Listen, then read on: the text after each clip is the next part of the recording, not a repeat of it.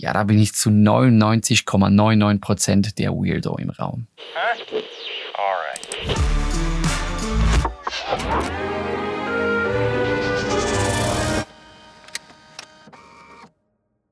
Es war an einer abendlichen Weiterbildung kürzlich. Es ging ums Thema Zusammenarbeiten.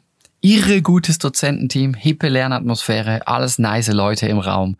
Kreativproduzentinnen, Designer, Entwicklerinnen, Startup-Unternehmen und so weiter und so fort. Ich liebe solche Umgebungen. Bis auf einen Programmpunkt, der heutzutage fast unausweichlich dazugehört. Das Networking.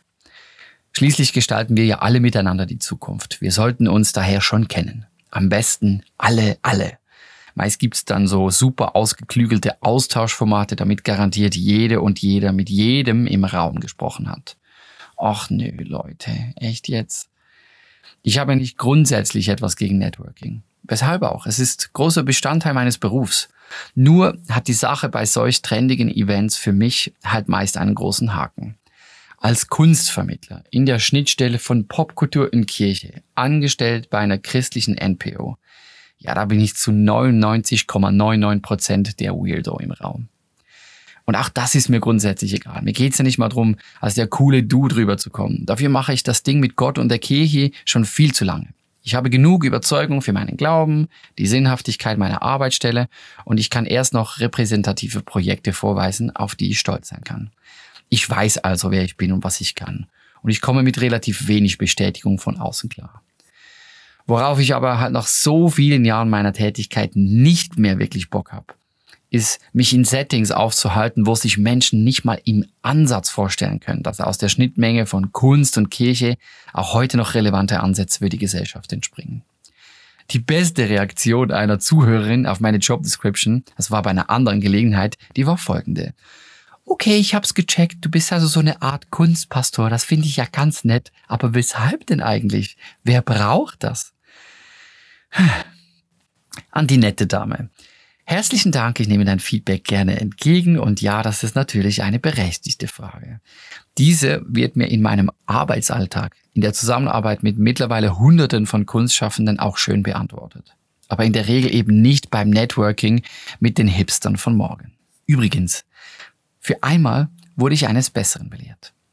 An besagtem Abend wurde ich weder komisch angeschaut, noch konnte jemand den Sinn meiner Arbeit komplett nicht verstehen. Im Gegenteil. Eine der Dozierenden meinte sogar, dass wir in der Kirche ja seit Jahrtausenden die schönsten und besten Geschichten zu erzählen hätten. Sein einziger kleiner Kritikpunkt war, dass wir es im Umgang mit Minderheiten noch besser hinbekommen könnten. Tja, dies einfach mal so als interessante Außensicht eines Unbeteiligten. Schon lange nicht mehr habe ich so gute und entspannte Konversationen auf Augenhöhe erlebt. Wissenschaft, Wirtschaft, Soziales, Kirchenkunst alle in einem Raum und die Gestaltung der Zukunft im Blick. Leute, es geht also doch. Überraschenderweise hatte nur einer an diesem Abend die Arschkarte gezogen. Der junge Typi von einer städtischen Anlaufstelle, auf dessen Visitenkarte Klimabildung stand. Och, sein Versuch, uns allen zu erklären, woraus denn nun genau sein Arbeitsalltag besteht, endete in Rechtfertigungsversuchen und Gestotter seinerseits sowie fragenden Blicken und Mitleid unsererseits. Keine Frage, die Sache mit dem Klima, das ist ja echt ein Problem, das wir lösen müssen. Aber ihm fehlte es jetzt wirklich an allem. Klar formulierte Zielgruppe, Anbindung an ein Team, zugewiesene Kompetenzen, Budget oder konkrete Projekte, an denen man die Wirksamkeit seiner Arbeit hätte ablesen können. Fehlanzeige. Christlich anständig wie ich bin, habe ich mein Feedback natürlich für mich behalten. Aber es hätte etwa so geklungen. Das ist ja ganz nett, Dude. Aber wer braucht das?